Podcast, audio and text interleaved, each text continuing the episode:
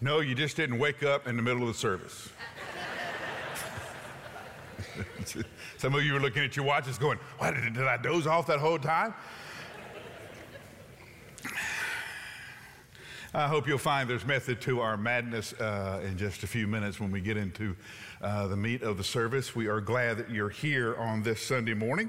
Uh, this is the first Sunday of our new Sunday schedule, with uh, beginning at the 9:30 and 11 o'clock service. We'll keep that. We'll have a couple of meetings over the summer and talk to you about why we're doing uh, some of the things that we're doing. Basically, what we did in 1991 when I came here uh, doesn't work so much anymore. Uh, and I'm not a real good fisherman, but I'm a fisherman enough to know that if one bait's not working, you change the bait. And so, as we reach a new group of people who are moving into the Brentwood area, we're going to have to begin to change some of the ways we approach what we do. Uh, and it is a different challenge, and it is an interesting challenge, and an exciting challenge. And uh, so, a lot of the changes we're doing are motivated by that. So, so hang on with us. We're going to get there. Uh, we're going to start a series on uh, three spiritual disciplines over the next three weeks. Uh, today is the discipline of prayer. Uh, next week is the discipline of Scripture, and then the the third of the series is the discipline of Sabbath. Uh, and we hope as we transition into the, sermon, uh, into the summer that you can begin to learn some of these practices and begin to put them in practice in your own life. Hence, we have switched the service today, so I'll teach on prayer, and then we'll spend the rest of the time praying and responding to the Lord in worship through our prayers. So that's why I'm up here early uh, than this Sunday. So. All of us have questions that we're going to ask Jesus when we get there. All of us have those hard questions that we can't figure out, and we say to ourselves, you know, when I get to heaven, I'm going to ask Jesus about this. I'm going to ask him about uh, why there was evil in the world, or why my friend had to suffer, or why this happened to me, or why that happened to me. And I'm going to have a long conversation with Jesus about some of the things that I didn't understand, that didn't make any sense to me. Well, here's what doesn't make sense to me. Why are you postponing that conversation? Why are you thinking that when we all get to heaven, assuming we all get there, that's another conversation.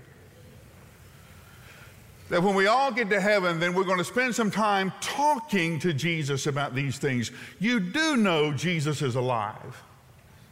Is that news to you? You do know he listens to the prayers of his children. Is that news to you? You do know that if you ask him questions, he'll give you answers. Is that news to you? Right after teaching on his second coming, and the necessity of being ready when he came. Jesus gave his followers, his children, two stories on prayer because he knew living between the giving of the promise and the keeping of the promise would be some of the toughest times for those who followed him. So he gave us two stories on prayer so we would learn how to pray and not give up. Stand with me in honor of God's word.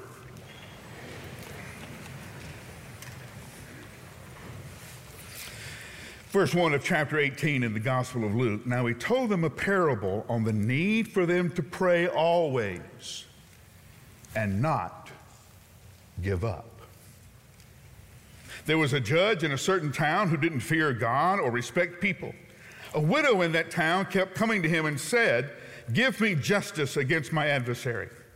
For a while he was unwilling, but later he said to himself, Even though I don't fear God or respect people, yet because this widow keeps pestering me, I will give her justice so that she doesn't wear me out by her persistent coming. Now listen to what the unjust judge says. Will God will not God grant justice to his elect who cry out to him day and night? will he delay in helping them. I tell you that he will swiftly grant them justice.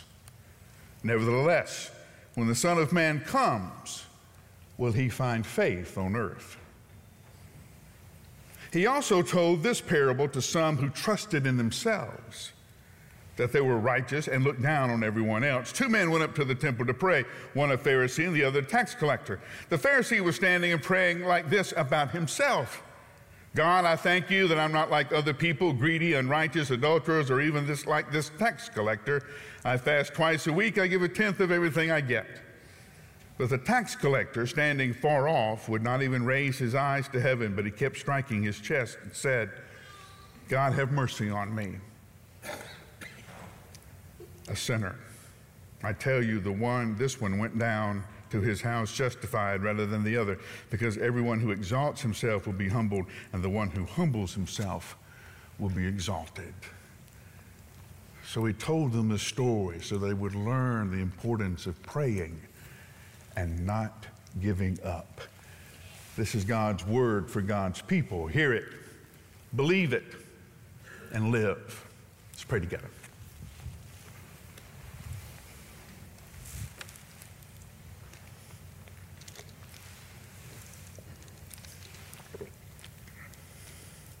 Give us the persistence of this widow and the humility of the tax collector so that you will hear our prayers and answer them in ways that only you can. And we pray this in your name. Amen. There's always the gap. There's always this in between. Uh, the in between of the graduation the earning of the degree and the actual ceremony that says you're a graduate. There's always a gap. There's always a gap between the engagement, saying you're going to get married, and the ceremony that says now you are officially married. There's always the gap between the giving of the promise and the keeping of the promise. The promise of Jesus' return I will come back to you. I will take you to the place that I have prepared for you. The giving of that promise and the keeping of that promise. Jesus knew that living in this gap would be some of the most difficult times for his followers. So he gave us these parables about prayer, about the conversation that we are to continually to be having with Jesus about how hard it is to live in the gap. Now, yes, we know that when Christ returns, things will be made right. What is wrong will be made right. What is broken will be fixed. What has been lost will be restored. Those who have trusted in Him will be pulled into a place beyond description, never having to leave the side of Jesus again. We understand that. We know that. But we also know this is the place where we live. This is where we live now, where things are messed up, where things are broken, where injustice isn't made right. The temptation is to throw your hands up in despair, to say that's just the way it is and there's nothing we can do about it to say this thing is too big even for God to fix. So we quit praying, we quit dreaming, we quit hoping, we quit trying, we give up. So Jesus told his followers a story. A story about a widow who had been wronged, who, through whatever occasion or whatever process, drew a judge who was unsympathetic to her cause. Now, Jesus describes this judge as being not, not being afraid of God and not being afraid of anybody else. He was in it for himself. And no one could tell him what to do or tell him how to do it. In fact, you kind of get the impression of this that this judge was not totally on the up and up and that the reason he did not hear this widow's case is there was nothing in it for him. If she wanted his attention, she probably knew how to get his attention, and it usually involved cash. But she didn't have that. In the time of Jesus, there was no so- social services, there was no government programs, and she was on her own. If she didn't have children who would take care of her, she had no asset at all, no way to take care of herself. But somebody owed her something. Somebody had done her wrong, and every day she would wear this judge out. Do you know what his, what his complaint says? Unless she continues to humiliate me, unless she, she continues to pester me. You know what that literally means? She's going to give me a black eye. That's a literal translation. She's going to she's going to black blacken my eye in front of all my friends. And you and I use that expression now. Such and such happened. Yeah, that's a black eye on our situation. That's a black eye on our company. It's a black eye on me. She's going to give him a black eye. She's going to humiliate him to the point that even his friends are going to start talking about him. Hey, saw your friend out in the parking lot, Judge. She's here again, Judge. She says you need to do the right thing, Judge. On and on and on. Finally, he hears her case. She literally wore him down. So Jesus asked his followers a question Is God your father like the crooked judge? No. He's not like the judge at all.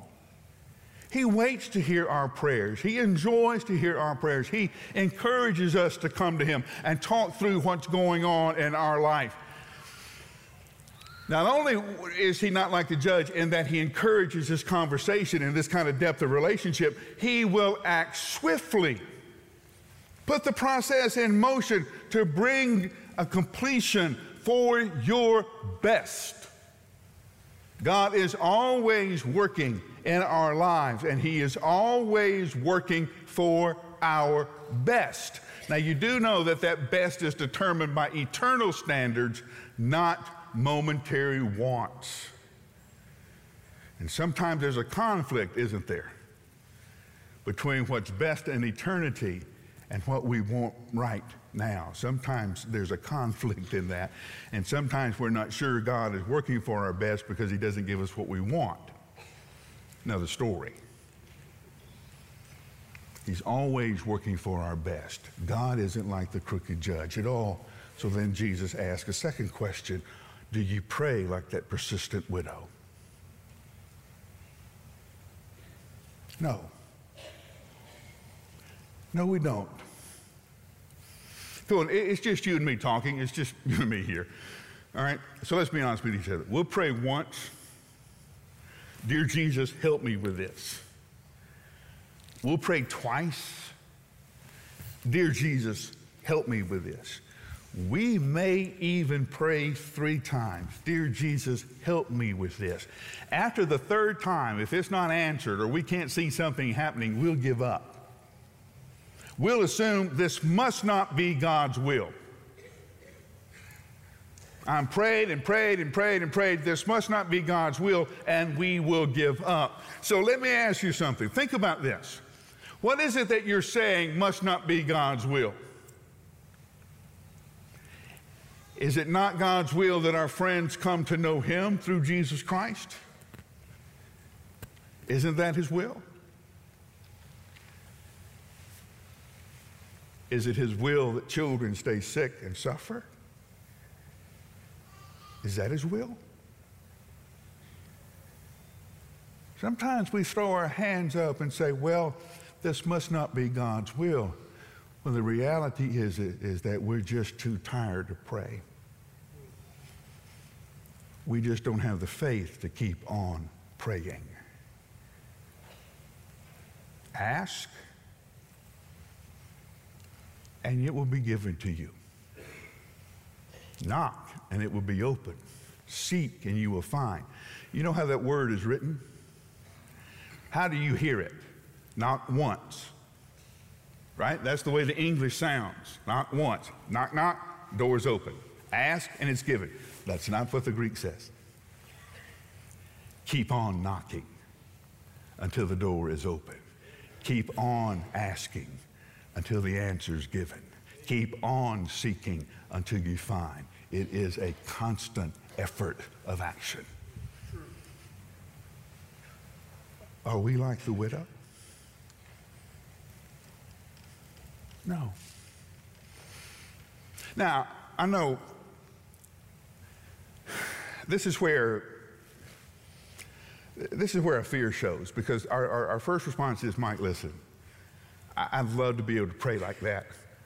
I just can't pray like that.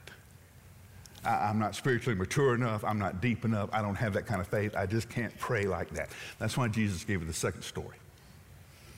Two guys go into the temple to pray. One is a Pharisee, one is a big dude, one is somebody. And he wants everybody in there to know. Do you know in uh, the time of Jesus, the, the custom was to, was to pray standing up with the arms extended, and you would pray out loud. If you go now to the Wailing Wall in Jerusalem, you will hear this constant buzz of the rabbis and the other devout believers there who are praying, and they pray out loud. So that means everybody around, including the, the tax collector himself, would have heard the prayers of the public, uh, uh, the, uh, the Pharisee. Lord, I thank you. I'm not like everybody else.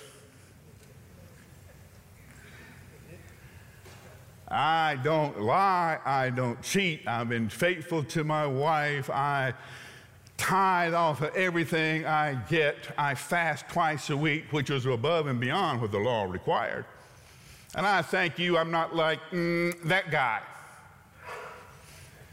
Now, I know you're thinking that you would never pray that way, but we pray this way all the time, don't we? When we get into a little mess, we get into a bind, we get caught, we get guilty, we get, what's our first prayer? Lord, I know I messed up, but I, I but listen, I, I'm not as bad as the axe murderer.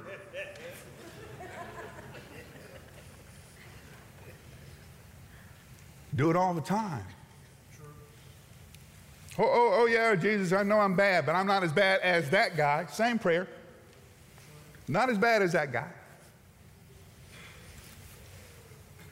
Jesus told, told his followers, do not pray like that.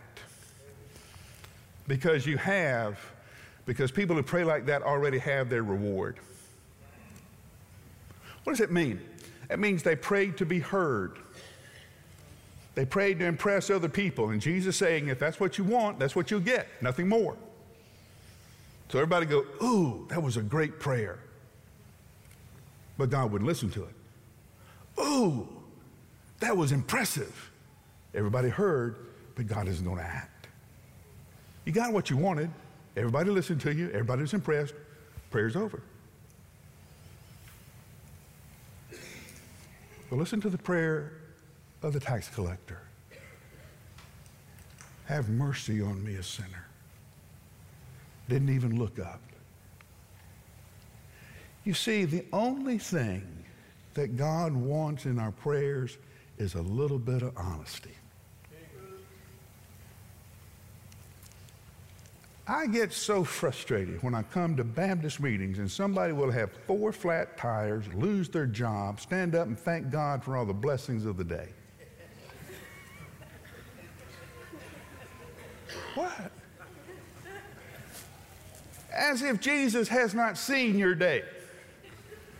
As if he has not been there. Here's what he wants it's a little honesty. Here's what's going on. Here's what I'm afraid of. Here's where I blew it. Here's where I need strength. Here's where I need courage.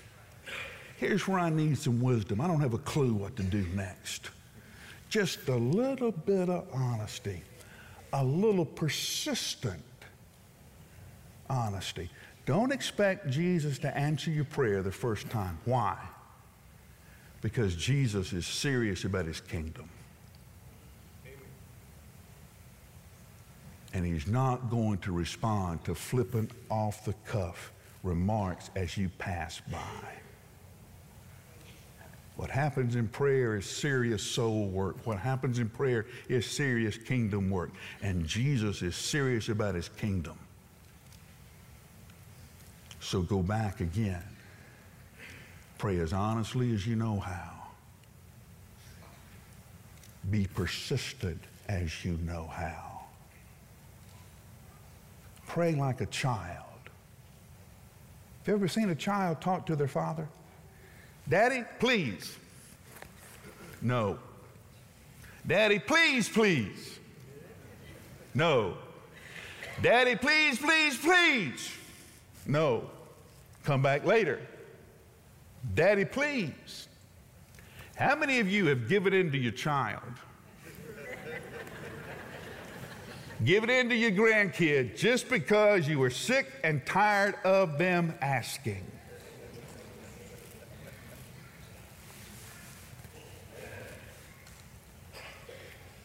Can you pray persistently like that?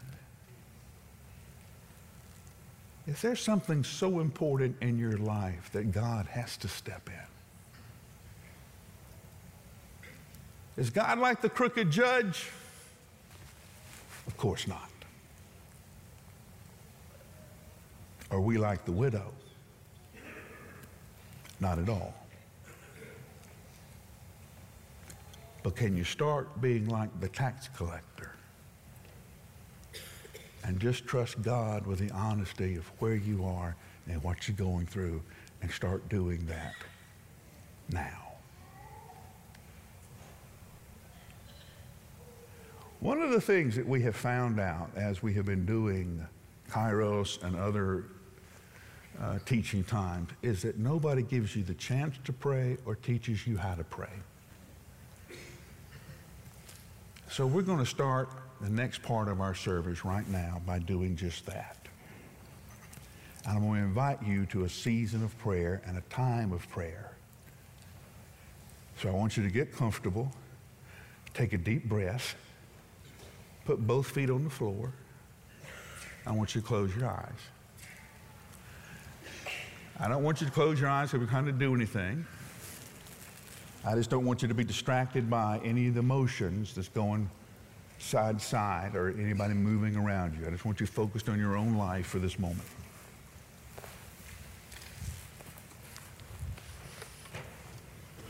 I want you to begin by getting here. We don't assume that just because your body has walked into the building means you have. So, whatever it is you need to do tomorrow, you can't do until tomorrow. Whatever it is you should have done yesterday, you can't do today. The only thing you can do is be right here, right now.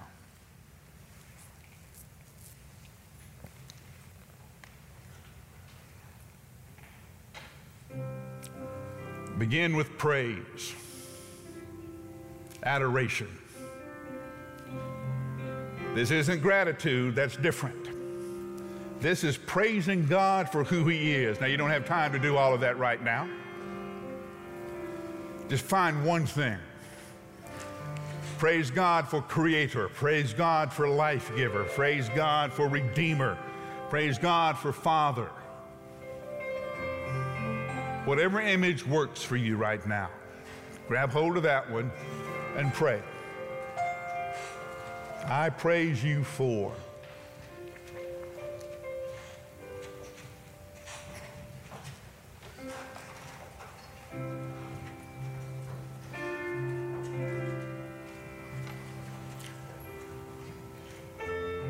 Praise bring you to gratitude. How has God manifested himself to you? How has he shown himself to you this past week? Has he been teacher, savior, warrior? You don't have time for everything, but grab hold of that moment when God could not have been more real to you and give gratitude for that moment.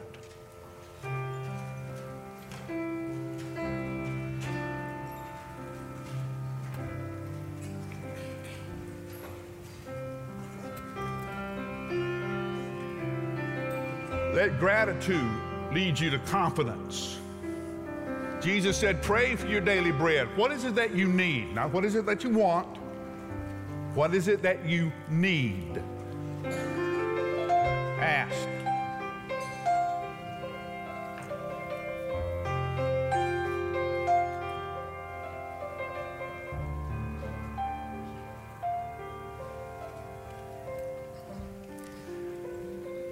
Who is it you need to pray for? We call this intercession.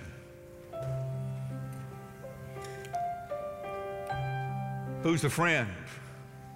Who the Lord is now bringing to mind that you will pray for?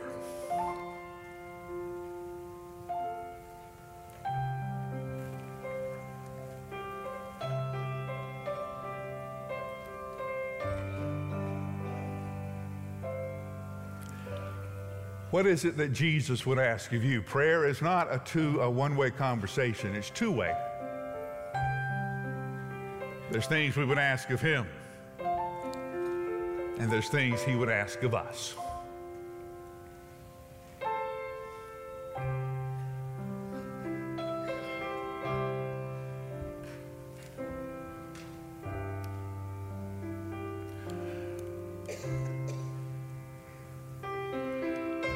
Lord Jesus, welcome your children into your presence. Help us get more and more comfortable with you so that we'll free, feel the freedom to talk to you about whatever's going on as honestly and as deeply as we know how. And that we would learn, like this widow, to pray and not give up. And we pray this in your name.